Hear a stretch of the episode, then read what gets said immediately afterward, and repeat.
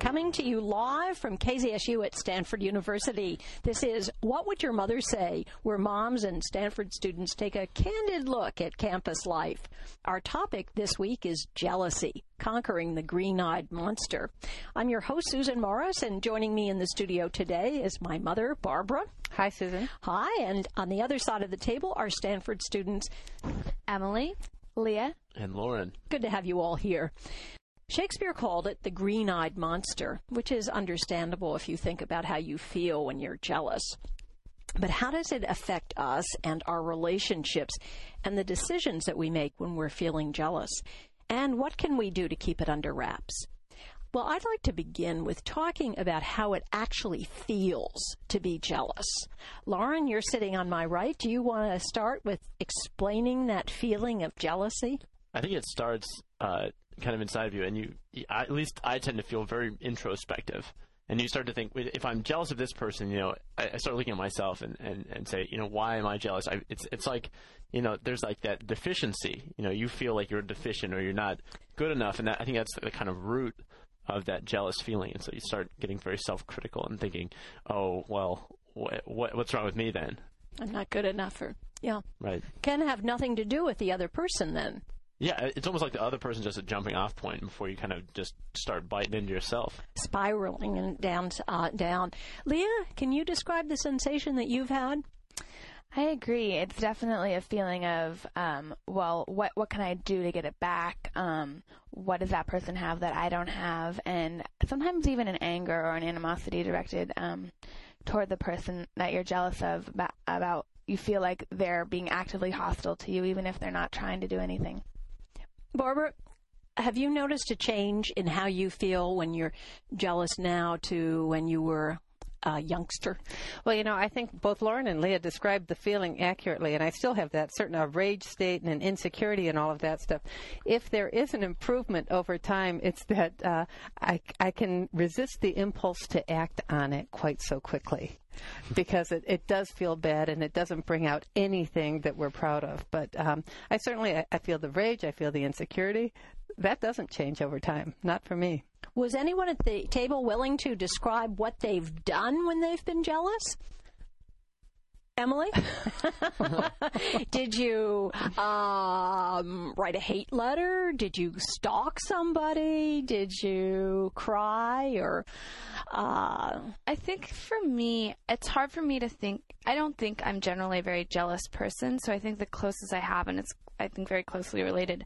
I've been very insecure before, and normally I don't think I am, and I've been put in situations where I was made to feel really, really insecure, and I've done bad things when I felt that way. I've violated people's privacy, um, and and for me, um, so my last relationship was long and hard, and I there were parts of it where I was very insecure, and um, there was like a specific physical feeling I would get when I knew that like that I wasn't feeling good about it. And and every time something would crop up that would make me feel insecure, I would notice it and it was just this terrible feeling in my stomach. My heart would beat faster. It was awful obviously it affected your your behavior. Did you pay any consequences?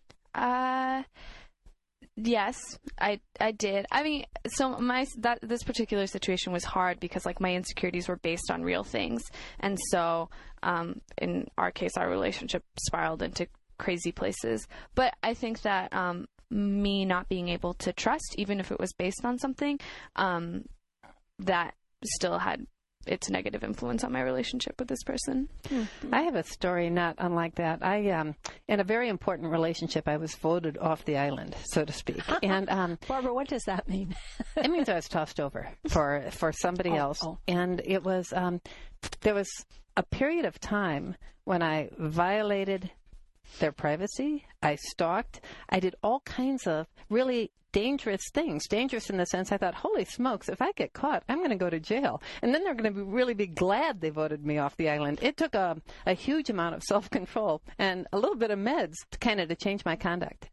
It can bring you to crazy, crazy places. Uh, well, now, why did you get jealous? I mean, because I was, well, I mean, what, I mean, what you're, both of you are sort of describing. We're talking about relationship things where in my case, someone else someone else came into the scene. In my case, I got cheated on. All right, I would say that's exactly Yeah, the case, yeah. Emily. Yeah. Mm-hmm, so. Mm-hmm. Makes you crazy. And in that case, it's like, the, I mean, it's hard. It's like this very abstract jealousy, though, especially in this case because, like, I mean, I knew that the the other woman was not like an actual threat, but it's still like the same reaction, and like, oh, it just feels terrible. And I hate the person I am when I'm acting up. Mm-hmm. But at the same time, I think it's really interesting when you think about the role that jealousy plays in attraction. Um, you know, for an example, you know, like when you're when you're going out, um, you know, with someone and, and there's am I still on? Yeah, I mean, when you're going out with someone, there's there's this idea that you know you don't want to you don't want to play you know you want to play it hot and cold. You know, you want to you want to go out there, but you also want to talk to to other people you know at a certain gathering, and that way you know it, it kind of I think it builds that that little twinge of jealousy in the other person, and and in a sense, uh, you know, in certain doses, draws them closer to you, and and it's kind of a back and forth. You know that. There's a point at which jealousy can be used as a tool, and I think it's really powerful.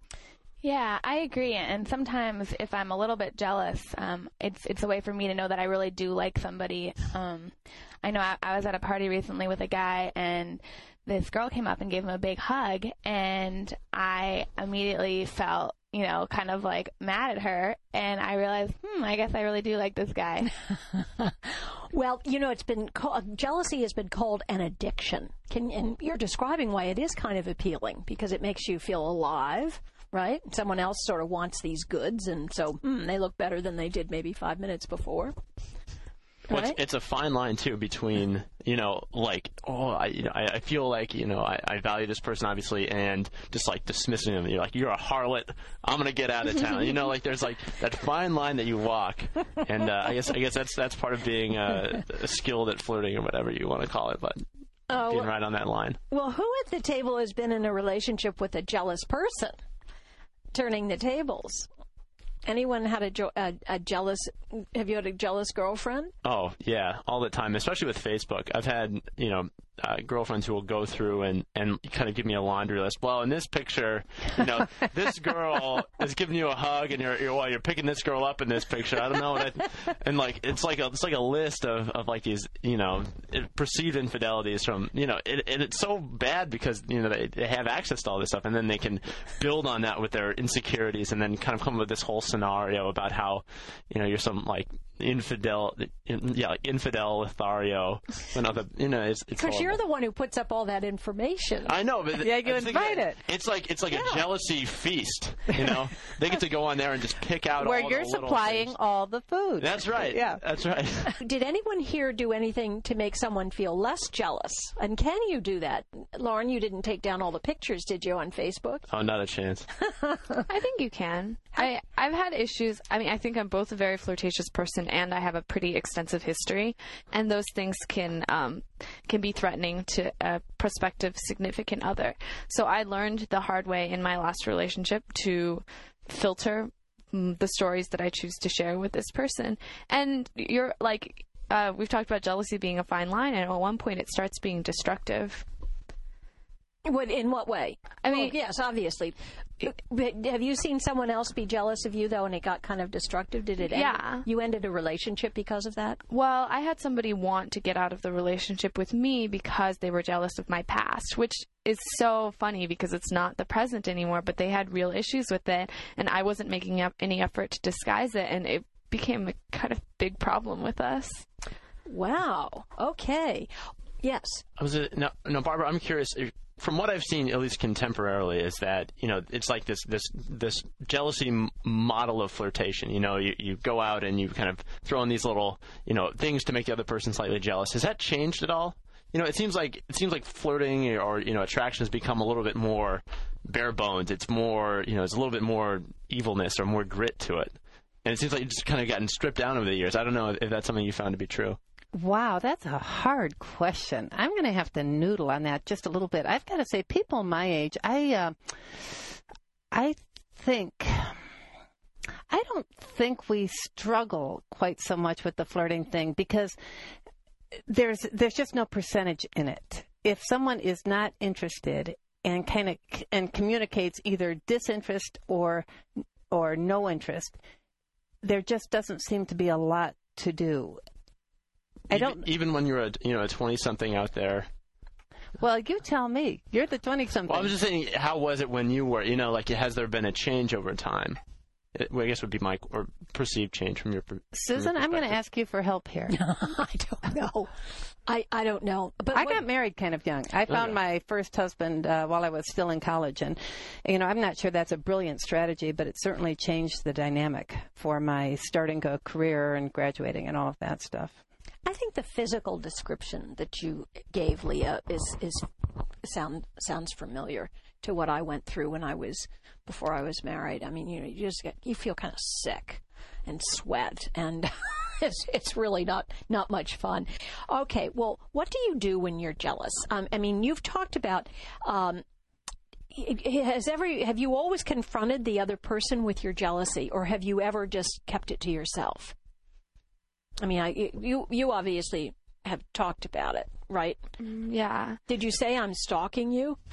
Well, I admitted to violating this person's privacy because we were still together, and I, and I felt like it was something I needed to like. We had to confront this issue if we were going to move forward in our relationship. I don't think I've ever been like jealous of something for the things they have. I've never been like, man, I really like her shoes, and gone and like destroyed them or something. Um, so Did you ever go and buy them? Maybe I don't know. Well, that's fair. That's what stores are for. yes. right, right, exactly. Yes. Okay. I certainly didn't confess to stalking when I. Uh, I it's consider one of, the, one of the great things in my life is that they haven't found out about it, and I can only hope they're not listening today. Well, it is kind of embarrassing. It's terribly Yeah, embarrassing yeah, to admit. that you're driven to that kind of conduct that's shameful. well, yeah, Shameful. I would have gone to jail. Barbara, tell me, wait, be more descriptive about this stalking term. I mean, I used to drive past someone's apartment, but I Did you get out of your car? No, I never got out of the car. Was it the middle of the night? No. We're getting somewhere. and I'm not going to tell you anything else. That- yeah. okay. All right, Leah. Yeah, I mean, I've always uh, not wanted to tell because you feel sort of vulnerable admitting that you know you're you're worried that they don't like you or you like them more than they like you. Um, but I do have to say that Facebook has opened up unprecedented new opportunities for if you want to stalk someone discreetly and find out a lot of information about them, you can do it. But I wouldn't admit it. Tell me, when, when does work get done? Yeah, I, I still don't know. I mean, have you noticed it? This completely changing the subject, but do you find yourself spending more time on the computer and less time maybe studying or doing whatever else you're supposed to do in real life? Oh yeah. Since coming back to school, I have horrible study habits. I, uh, I mean, I like in terms of blogs, I kind of have them all like bookmarked up there at the top, and I go through like every time I'm thinking about getting something done, I have to go through all the blogs to check out what like what is new and read all these new articles, and then and then finally like at the end, and I'll go back and check my email again, and then I'll start on my work. Yes, yes. What, Yeah, Leah? my friends and I sort of experiment with different strategies to keep ourselves focused on work. So you say, "Oh, I'm going to go to the library," and then I won't be distracted. But of course, at the library, you have your laptop and it has internet, and you can go online and, because you have to do your work on the computer. You can't just turn it off. So you say, "Okay, well, I'll turn my internet off," but then you can always turn it back on, and so it's it's tough. Oh, not not good. Okay. Well, one last question about jealousy. Do you get jealous when you hear that someone that you've hooked up with but aren't dating has hooked up with someone else? It depends. Depends on what I'm doing. Depends who my who I'm hooking up with at the time, but not generally. I feel like I'm pretty open minded. No, is that right, Emily? Because I know, um, of course, not me, but there are people who think, "Oh man, I wish I really was that one and only. I wish they had pined longer. I wish they missed me more." Well, hookup is different from dated, right? Like, because Well- you didn't date this person, so if you just spent a night with them, assuming, I'm hoping that like if I wanted it to go further, I would have like made actions to try and make it go further. Oh, all right. So we're distinguishing here between a one night stand and a relationship. yes, I think so. Okay. Yeah, oh, yeah. Like I guess. Gosh, Thank you for that. times have changed. I don't know. I still get jealous. They, uh, yeah, it should be. Uh, I don't know. That's how I feel. I don't know. I, I feel like it really depends on the terms on which you you stopped seeing them. Um, you know, if it was that you turned them down or were like, it's over, then I would be happy for them to have found someone else and not have to feel bad about having broken up with them or whatever. But, you know, if it wasn't mutual or something like that, then then yeah, I would definitely feel jealous. Makes it makes it hard. Well, we're going to take a short break, and coming up, the panel is going to talk about being single, the perks and the cost. This is what would your mother say? We will be right back. Walking with gorillas down my street. From my window, I'm staring while my coffee goes cold. Look over there, there, there's a lady that I used to know. She's married now or engaged or something, so I'm told.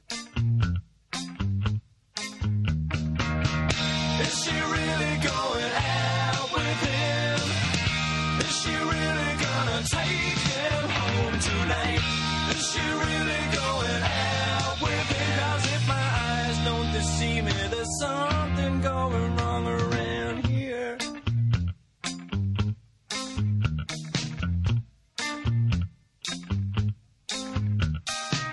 Tonight's the night when I go to all the parties down my street. I wash my hair and I kid myself, I look real smooth.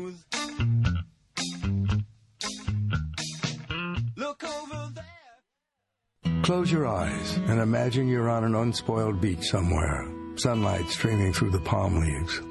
A paradise like this isn't easy to come by, but it does still exist. Because the Nature Conservancy works locally with people like you to save precious places around the world forever. That way, closing your eyes will never be the only way to get there. I'm Paul Newman. Help save the last great places. Visit the Nature Conservancy at nature.org. Nature.org.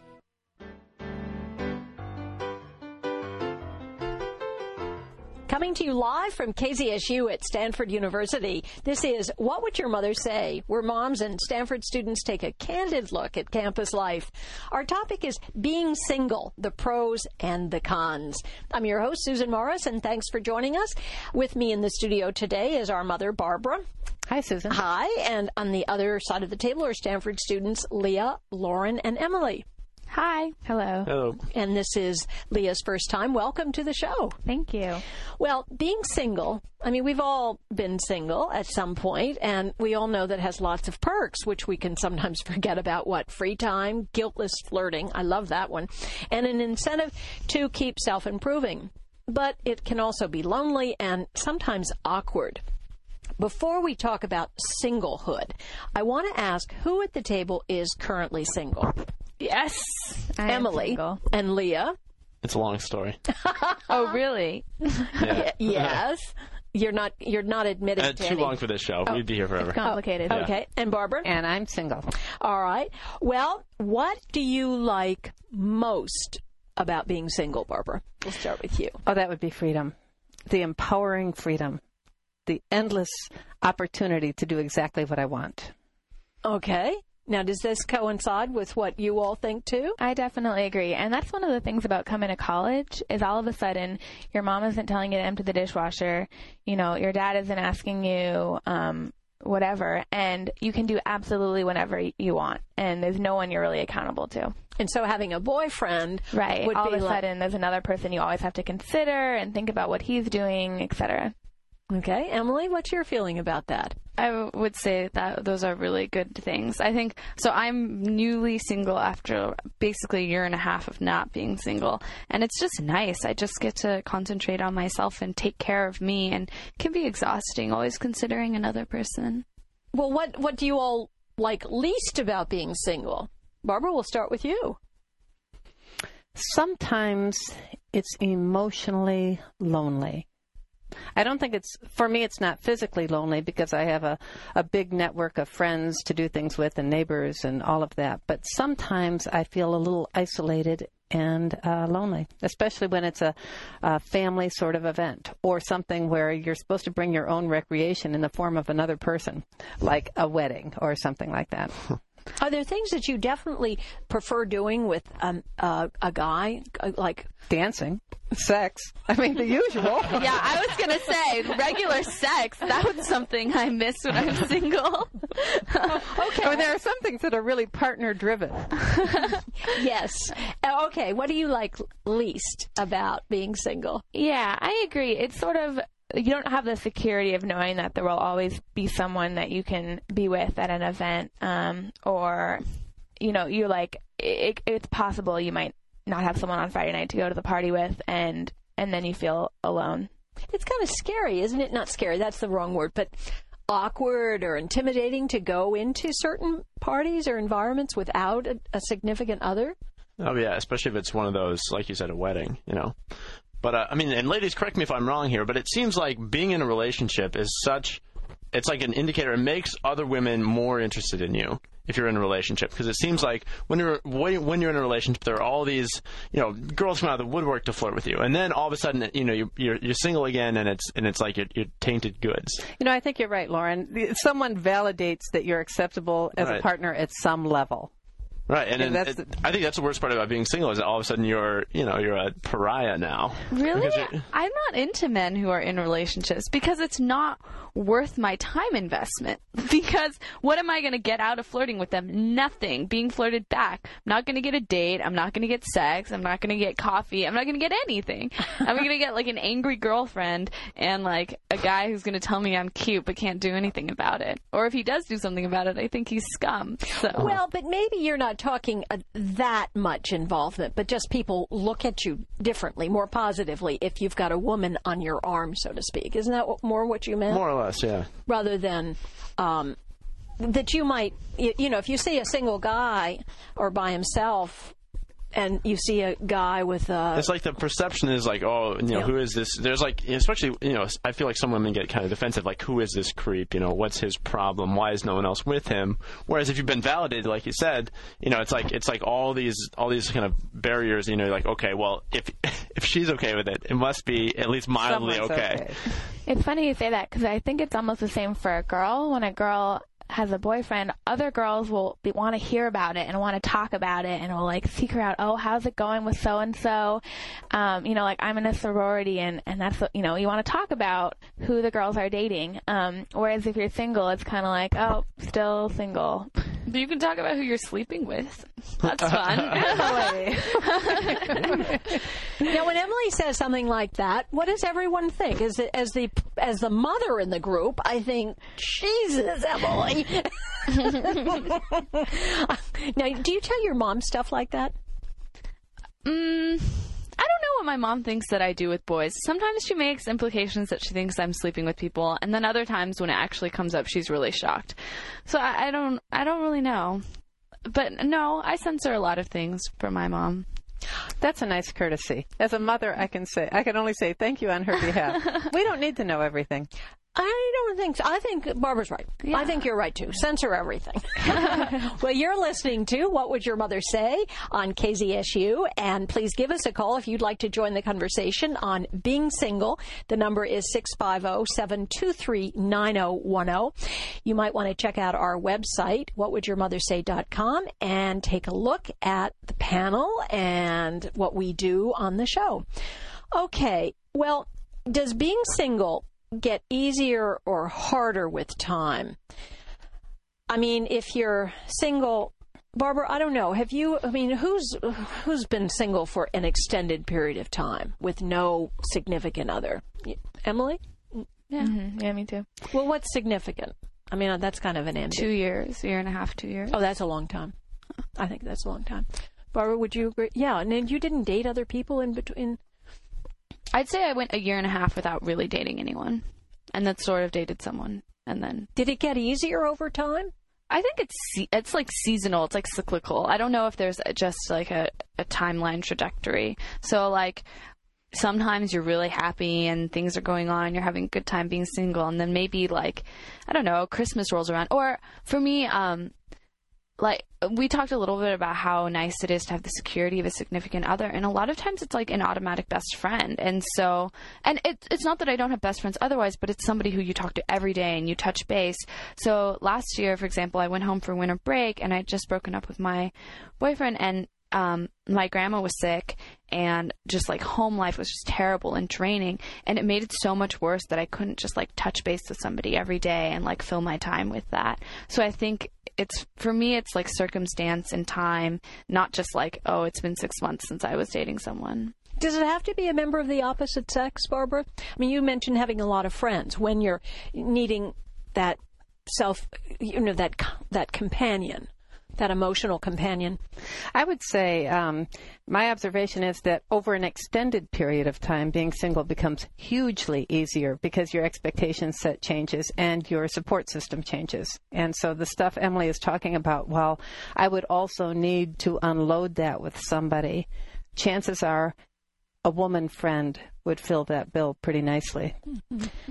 I also kind of think, and, and Lauren, maybe you can comment on this, that it's different to be single, at least in college, if you're a, girl or a boy. Um, I sort of feel like it's harder in some sense if you're a girl, or, or at least I get the sense that more boys seek out, you know, or desire to be single and not have to make that commitment, whereas um, the more girls I know are like, oh, I wish I had a boyfriend, I wish I weren't single.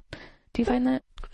I think I don't know. I I guess I can only speak for myself, but it seems like the kind of like mystical ideal for guys is just like this multiple long-term relationship where you kind of have like like this gaggle of people, and, but but you're still free to like pursue new relationships. I, I'm sure it's like purely mythical, but it seems like you know that's that's kind of the ideal. And wow, like that the, the long-term relationship is nice because automatic best friend.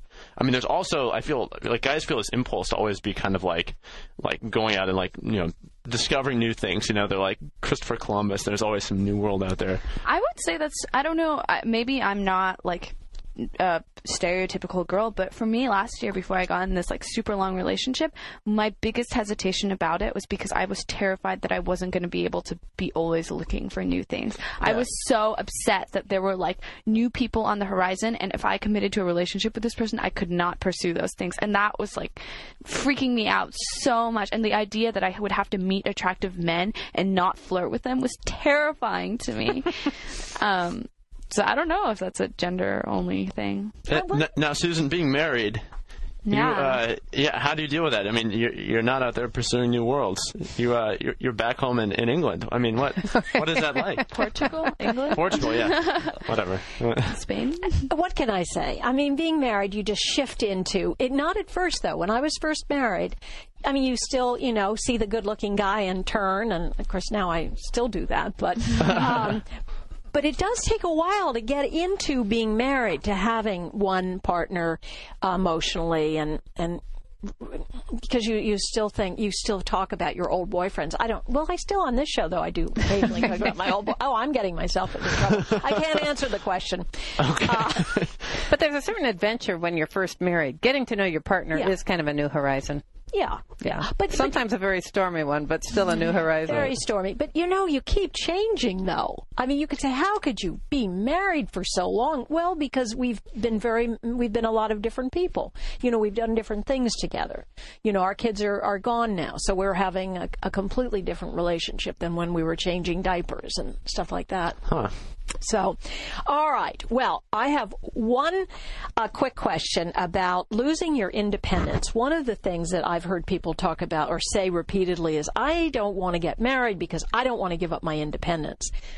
Did you all sense, you talked about having the freedom, but did you really ever feel that, God, you couldn't do something because you had this significant other? I mean, I, I just, to be perfectly honest, I've, I've not had that feeling. I feel that having a partner has allowed me to have a lot more freedom to to do things. I was more Well, you don't get the hookup freedom. I mean, there's some obvious things you walk away from, and I'm I'm using the young person's term. I mean, but you, you, there are freedoms you give up. You absolutely do. Well, like what? Besides, besides, you know what? Everybody in town. I mean, seriously, what what else do you give up? Well, you give up um, control of your free time. Yeah, I would say time is a huge constraint. All right. What else?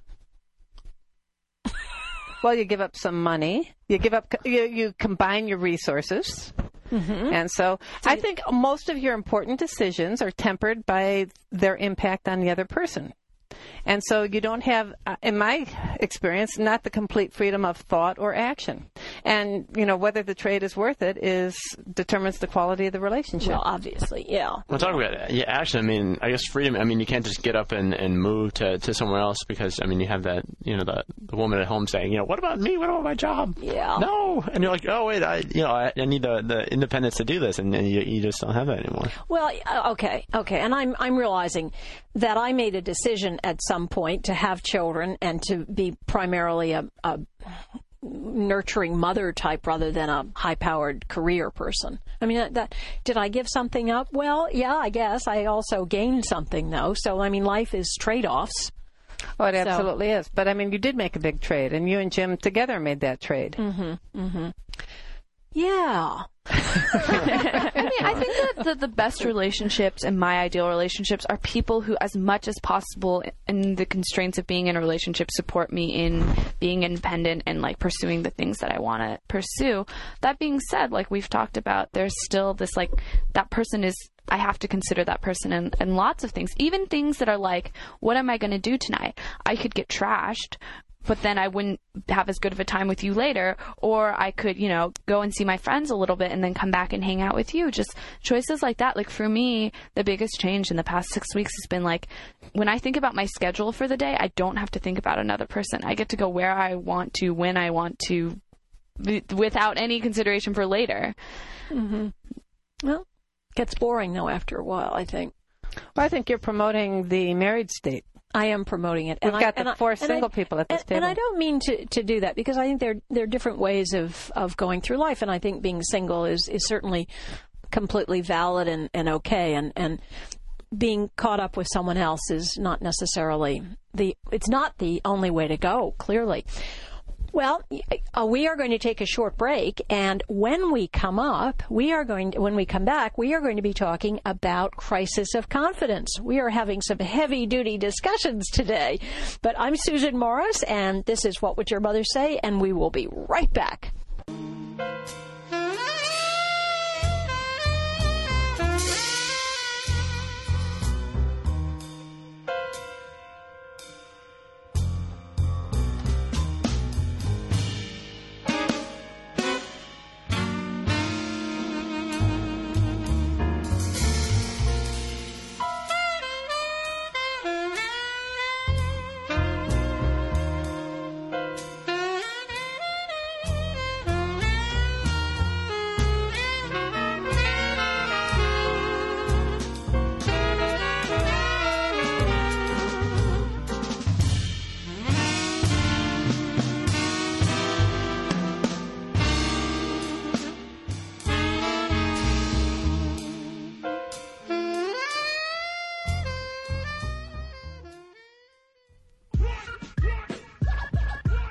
Housing discrimination on the basis of race, color, religion, sex, marital status, disability, age, or familial status is illegal. If you live in San Jose and think you've encountered discrimination in your efforts to rent or buy housing, you should call the Legal Aid Society of Santa Clara County. For more information, call 408-283-1540, extension 237. That's 408-283-1540, extension 237.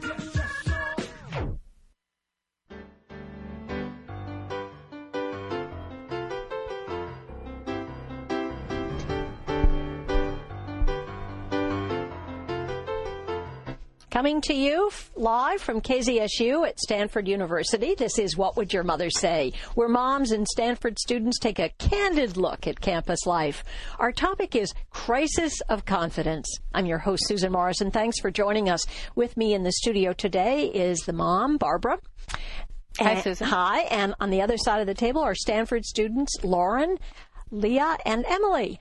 Hi. All right. Well, you say the term crisis of confidence, and chances are everyone knows exactly what you're talking about, even if they won't admit it.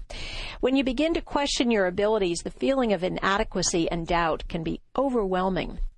The question is, what do you do to move on? Well, before we talk about how you move on, I want to talk, I'd like to ask the students first about a situation when you really doubted yourself and you had a crisis of confidence. Anyone want to step to the plate first with their story? Lauren, you were talking earlier about when you were working for the Obama campaign last quarter. Right. Well, I had a, an experience where you know I kind of just picked up and, and left. I, I got in my car, you know, in Stanford, and, and kind of just started driving to Atlanta, Georgia.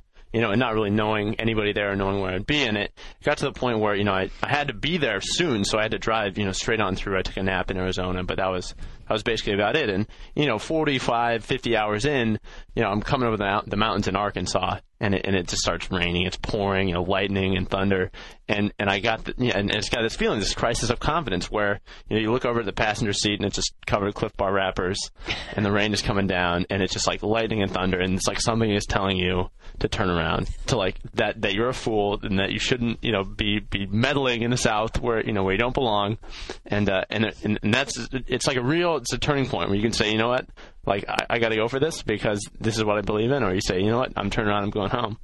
Uh, and uh, and thankfully for me, you know, uh, the song uh, "Born to Be Wild" came on the radio at that uh, at that particular moment, and uh, and I just you know kind of kept on keeping on. 54 hours later, ended up in Atlanta, Georgia, tired out of my mind, but I made it.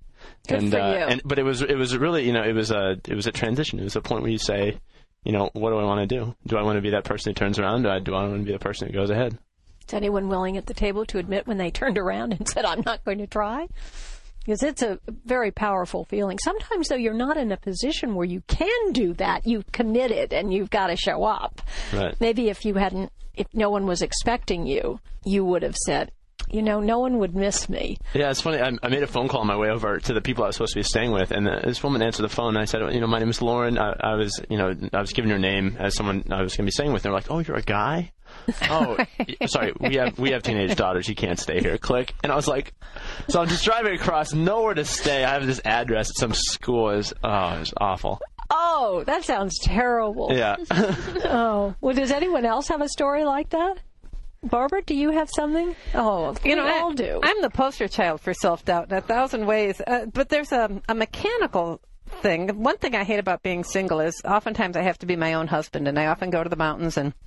It can be an unbelievably difficult physical environment. And I went this past weekend, for example, and there was two feet of snow overnight and just digging my way out of the house, digging out the snowmobile, digging out the car, driving home in what felt like a whiteout. And um, there was a time when I turned around, not this trip, but on a previous one, and instead of feeling like a failure, I felt like, you know, this is just the smart thing to do. But you know, it's it's not even um, about who I am as a person. It's a feeling that I can't I can't cope with all this nature, and sometimes that is correct. I cannot cope with all this nature.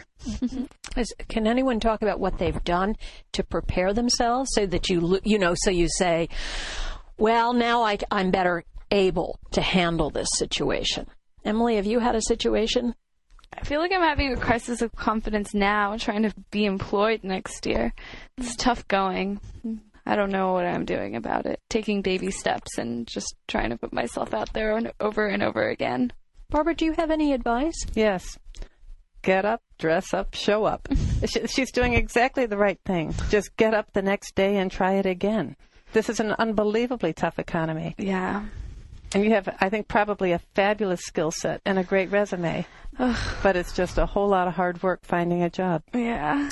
Yeah, and I think it's hard for Stanford students, or at least I find that for myself, it's hard to apply to something or try to do something when you think you're not going to succeed because it's like terrifying, that prospect, like, I might put all this work into this and then I still wouldn't get it and it would go nowhere. And so I've had situations where I, I, I like didn't apply for something because I just thought, well, I don't want to apply if I'm not going to get it. Um, but I think that that having gone through situations that were really hard and really scary, um, and then it was okay in the end, and you can look back and say it was okay that time, it'll be okay this time. Um, is is what I usually do. You're you're able to stick with something.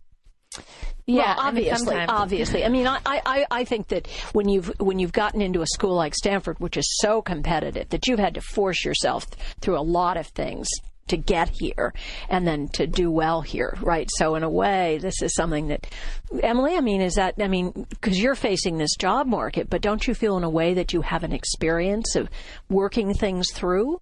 Yeah, I would say that I think that I'm generally a pretty even keeled person, and I don't think I've ever had like, you know, burrow under the car. I mean, nothing substantial where like for a period of time I just couldn't face myself, and I think that in some ways you just like bury the insecurities and just don't think about them, and I'm like, this is what I'm gonna do, and I'm just gonna do it, and not think about how miserable I am or how scared I might be. Mm-hmm. You know, Susan, at the risk of being a contrarian, there is sometimes great courage in changing course. You know, I think we're all to stick with it and it's really great and all of that. But sometimes the much harder path is to say, I've, I'm making a big mistake and I need to make a big adjustment. Mm-hmm. It's true. How would that relate to? Um, it wouldn't relate necessarily to looking for a job, would it? Well, it could. I, I, I know that a lot of people go to graduate school because they can't face the, the, the prospect of being unemployed and having to really struggle with that. And, and so maybe really sticking to looking for a job is. But at the same time, that graduate school might be an opportunity to use a year really, or two years really well when they might otherwise languish. yeah, and get depressed by the economy. Lauren, you're a senior as well. Yeah, yeah. I was actually on the phone with uh, one of my friends in D.C. and they uh, it was a it was a tough conversation. They said, you know what, like the jobs just aren't there like we thought. You know, we're gonna, we're gonna need you to hang in there. And he was like, you know, just he said basically what you said, just keep putting yourself out there. And it was uh, yeah, it was hard. Is there anything that you used to be nervous about doing that you're comfortable with now? Yeah, I think they're. I think uh, very related to um, our conversations about like being jealous and being insecure. I think I'm a lot more comfortable now being willing to be vulnerable around somebody and admitting that I care and I might be jealous and I might be insecure. And I think I've found that the consequences of lying and and not being totally honest and not putting yourself out there are greater than the ones that I've faced when I'm totally honest with somebody. It's hard to be completely honest with someone, though. It's scary. Sometimes I have to like, you know, turn around and be like, I'm not going to look at you. I'm just going to say say what needs to be said. tell the truth. Yeah. Well, Yeah. that, yeah.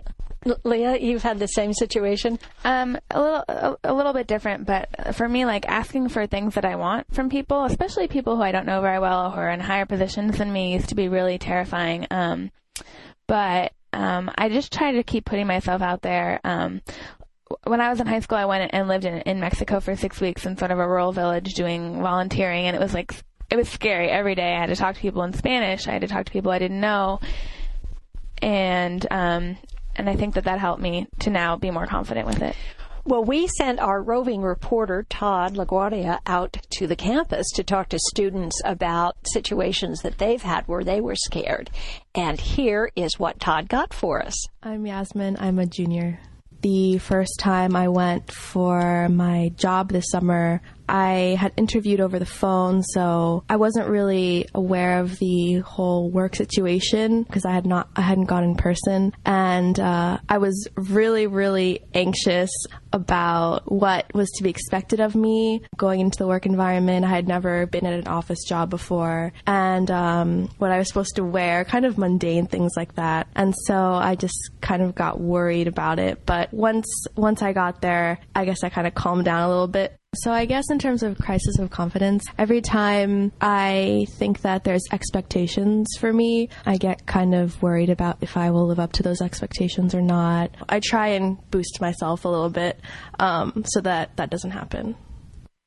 Hi, my name is Brian Cabrera, and I'm a freshman at Stanford University. So, I am a member of the Filipino American Student Union at Stanford, and we have our own dance group called Kayumanggi. And the co chair was asking people for help with the dance because she needed members. And since there was a lack of participation, I thought I should step up and help out. But so when I replied to her email, I replied not knowing that the dancers had to dance without a shirt and had to dance in what's called uh, a Filipino bahag, which is basically a long loincloth that barely covers the man's uh, ass and genital area. and that made me really nervous because I have uh, I'm very self conscious about my body. So originally I wasn't going to do it, but since there were only three guys dancing it and the performance was in two days, I was able to muster the courage um, enough to go on stage um, without my shirt on, despite the fact that I had never been shirtless in public before, and I was able to support my Filipino dance group. Todd, thank you very much for getting that tape. That was quite an extraordinary story. Being asked to basically dance naked I saw that performance. It was quite striking. in several ways. No, that's amazing for that kid to have, or uh, man to have done that. Yeah. Amazing. Yeah, yeah, that really is. That took a lot of guts. I'll say. I wonder what, well, I guess he felt a lot of loyalty toward his community. Good for him. A lot of courage in that. Good for him. Yeah, I'm still laughing though. Can you imagine? I don't know what I would have said. I mean, he sounded so sincere as he related the story. I can just see a nice, nice guy. Oh, well, we are going to take a short break, and when we come back, we are going to uh, turn into Anne. No, who is it? Not Ann Landers, Dear Abby. Dear Abby. No That's one's heard of Ann Landers. well, we will be right back. Welcome back to What Would Your Mother Say? This is where we have a candid discussion between moms and Stanford students about life on campus. Our topic is emails from listeners. I'm your host, Susan Morris, and my panel includes a mom, Barbara, and three Stanford students, Leah, Lauren, and Emily. Hi, Susan. Hi. Hi. Today's questions are all over the map, so let's get going. Here's an email from Rainey. I started seeing this guy, and we finally kissed for the first time a couple of days ago. We made out for a couple of minutes, and then we stopped and said, and then we stopped, and he said that he was nervous about getting physical because he values my friendship so much. I told him not to worry. I'm not going anywhere, and we went back to making out. But I can't help but wonder if he was really trying to say that he isn't attracted to me. What do you think? So they're making out, and he What is- stops. yeah, but seeing each other for a while seems so vague. So maybe he just thought they were friends. Yeah. Well, they went back to making out, but he did stop in the. There's Now, that. Lauren, you're a fellow. Uh-huh. Yeah. What's your take on this? I don't know. One thing that might be going on here, and something that guys do, is is that you have kind of two categories of girls. There's there's like there's like it's like there's there's the practice, and then there's the major leagues. And I think what he might be worried, and and a lot of times guys are, are scared of the girls that they really like, and the girls that that you know they they're, they're almost they almost like them so much that it's it's hard to talk to them because you know you're gonna mess it up. And when you mess it up, you're gonna be so upset. You're like, I'm such an idiot. I said that, and, and it was she was someone who really mattered, as opposed to someone that you know maybe doesn't matter as much to you. And so I think one way to interpret that would be, you know, I really value our friendship. I like you a lot.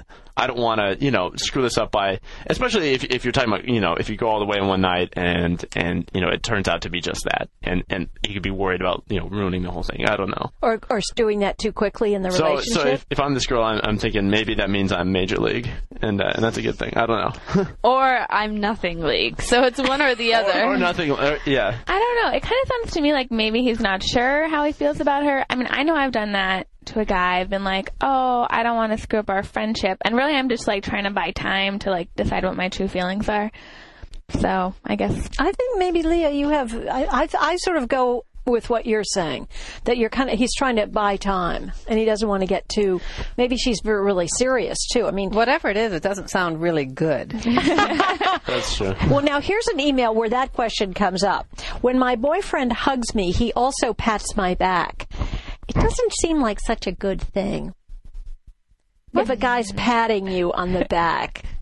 It's like uh, it's like a man hug. Oh, Yeah, one, two, and then you're gone. Like Oh, I didn't know if it was like holding her and then patting her as he held her. I think so. That, that's my impression from what's written here. That I don't know. There's something about patting somebody that seems very uh, solicitous. You know, the person is older or younger, but not. There's not an equality in that relationship. You know, I have an axe to grind with this particular complaint. Um, someone I was very close to was seeing a therapist, and the therapist told them if someone pats your back during a hug, it's not a sincere hug. And of course, I was a back a backpack patter, and Oh. it, it it meant nothing. It was just it, it had no meaning attached to it whatever. So for this person to be so concerned about the back padding is almost offensive on its face to me. I think they should just ask or say, like, I would like you to hug me and not pat my back. And if it's bothering her so much. Well, I, yeah, that sounds like a, a good idea. Being honest. Because Being, it's not a good hug, and there are people who can give the best hugs in the world, and it's like you you, you like fall asleep for a second when you hug them because it feels so good, and there are other people that just like they're so awkward, and it's like uh, it's all squirrely. But yeah, I mean, maybe like yeah, it's that'd be kind of a, a fun thing to do with someone is teach them how to hug you right.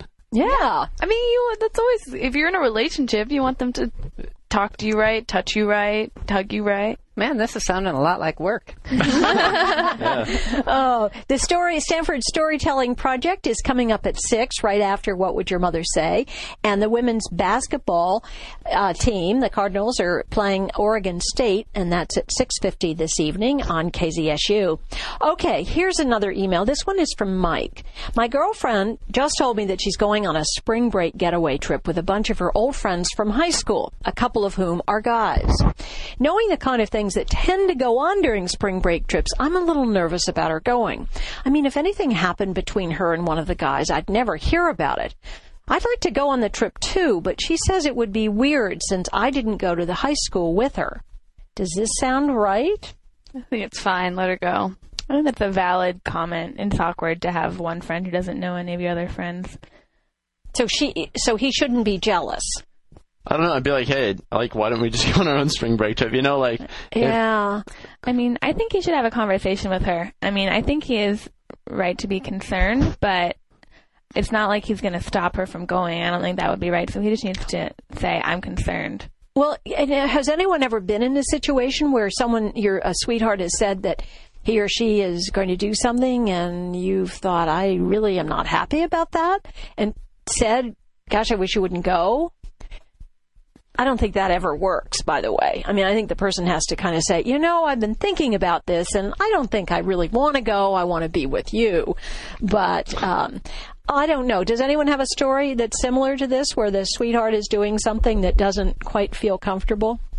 In my experience, the things that people tell you about, you don't have to worry about, and the things that people are hiding from you, you do have to worry about. Then again, you can't really hide a spring break trip, so maybe there's something in there. But I don't know. I especially because it's like you know the the two completely separate social circles. It's mm-hmm. like carte blanche to do whatever, you know. Then there's no real fear of retribution unless there's some like unfortunate Facebook photos. But at the same time, you have to you have to trust There's a the jealousy person. cycle Yes. right there. Oh, no, add another item item to the buffet, you know. Oh, you know, travel always creates, uh, I think, a, a come to Jesus moment in a relationship that's very, very hard. If you're not going together, it's an issue. If you're bringing someone around that your family hasn't met, or if you're trying to get away and it's not sexual yet, it's always clumsy. And I think this is one of those moments. Okay, well, we have an email here from Annie. I'm finally comfortable telling guys when I think it's too soon for us to have sex. The problem is, they seem to all think that this means that oral sex is okay. I feel like oral sex is a lot more intimate than intercourse, and I'm not really comfortable with having it as a starting point. But I'm beginning to think that I'm alone in thinking that. Am I completely out of touch with what's normal? No, I know lots of people who who find oral sex more intimate than intercourse. I think everyone's boundaries are different. I know I know people who are sexually active, like in a relationship, and don't have oral sex with each other. I know someone who has had intercourse with four times as many people as he's had oral sex with. Interesting. Uh, yeah, because it. But I think conventionally, I mean, you are putting third base in front of home base, or third base after home base. You know, in terms of the base system. Yes, but still, your face is in somebody's crotch. Like that is so. I can understand why That's people think true. it's intimate. I mean, I think I think so. I think so. I think however you feel about it is, is is the right way to feel about it, and um, I'm sure plenty of people. If she feels that way, um, I'm sure a lot of other people do too. I mean, I don't know anyone that says no sex, but oral's fine. I do. Yeah. Well, thank you for that. I don't know. I think this is all because if everybody is doing it. You're saying, Leah, though, you don't think everybody is doing it. Absolutely not. Yeah, I think you set your boundaries where you set your boundaries, regardless of the norm of where other people set their boundaries. But Emily, just earlier though, you were talking about how hard it is to be honest with with a significant other about how you're feeling. And I think this is I think this is very hard sometimes f to talk to someone you don't even know really that well. To me, it's easier to talk to someone I don't know well than someone I know very well. At least for me, if I'm going to be physical with somebody who I don't know very well, I want to make sh- like for damned sure I'm getting out of it what I want to get out of it. And if I, you know, if we're not going to match eye to eye, then like it's better for everyone if nothing happens. I think it's harder for a significant other if you have to say like I, you know, I really want to be close to you and intimate with you, but I have to tell you that I'm not like ready to do this thing. Like that can be hard to t- say too. It's all very hard. Barbara, what are you thinking? I'm thinking, um, I'm thinking about um, a man I was just met, and we were having coffee. And I guess the idea was that maybe we'd eventually date. And he confessed to me that his previous woman friend had cheated on him because he wouldn't engage in oral sex ever. And um, I was so I was so confused. I there was there was nothing to do with that information over a cup of coffee. And so, as you speak of it so freely and comfortably, Emily, and I'm thinking I'm sitting across a s- a table from a stranger. Who's, uh-uh. I'm just saying there's a generational divide here, and I think maybe you guys are on the right team. but uh, but what a turnoff, though. You know, you're not. I mean, I thought know, it was that's a not in the future, right? Yeah, I, w- I would not date You're like, this oh, man. checking that one off the list, right? Yeah. It was not anything in the plus column. Let Yes. me tell you that. Not a good pickup line. Oh God! Well, on So that, why don't you oral? Uh, my name's Lauren, by the way. on that note, I'm really sorry, but our time has run out. it was good to have you all on the show this week. Thank you so much, Lauren, Leah, and Emily. Thanks, Susan. Thank, you. And our mom, Barbara. Thank you.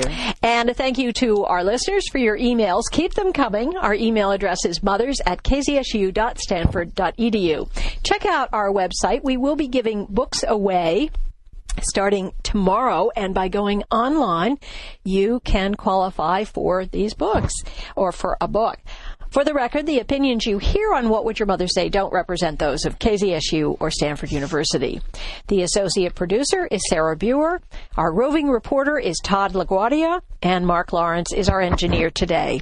A special thanks to our underwriter, Wendy Schmidt. That's it for tonight. You've been listening to What Would Your Mother Say? Thanks for joining us. See you next week, same time, same station. I'm Susan Morris. And remember, call your mom.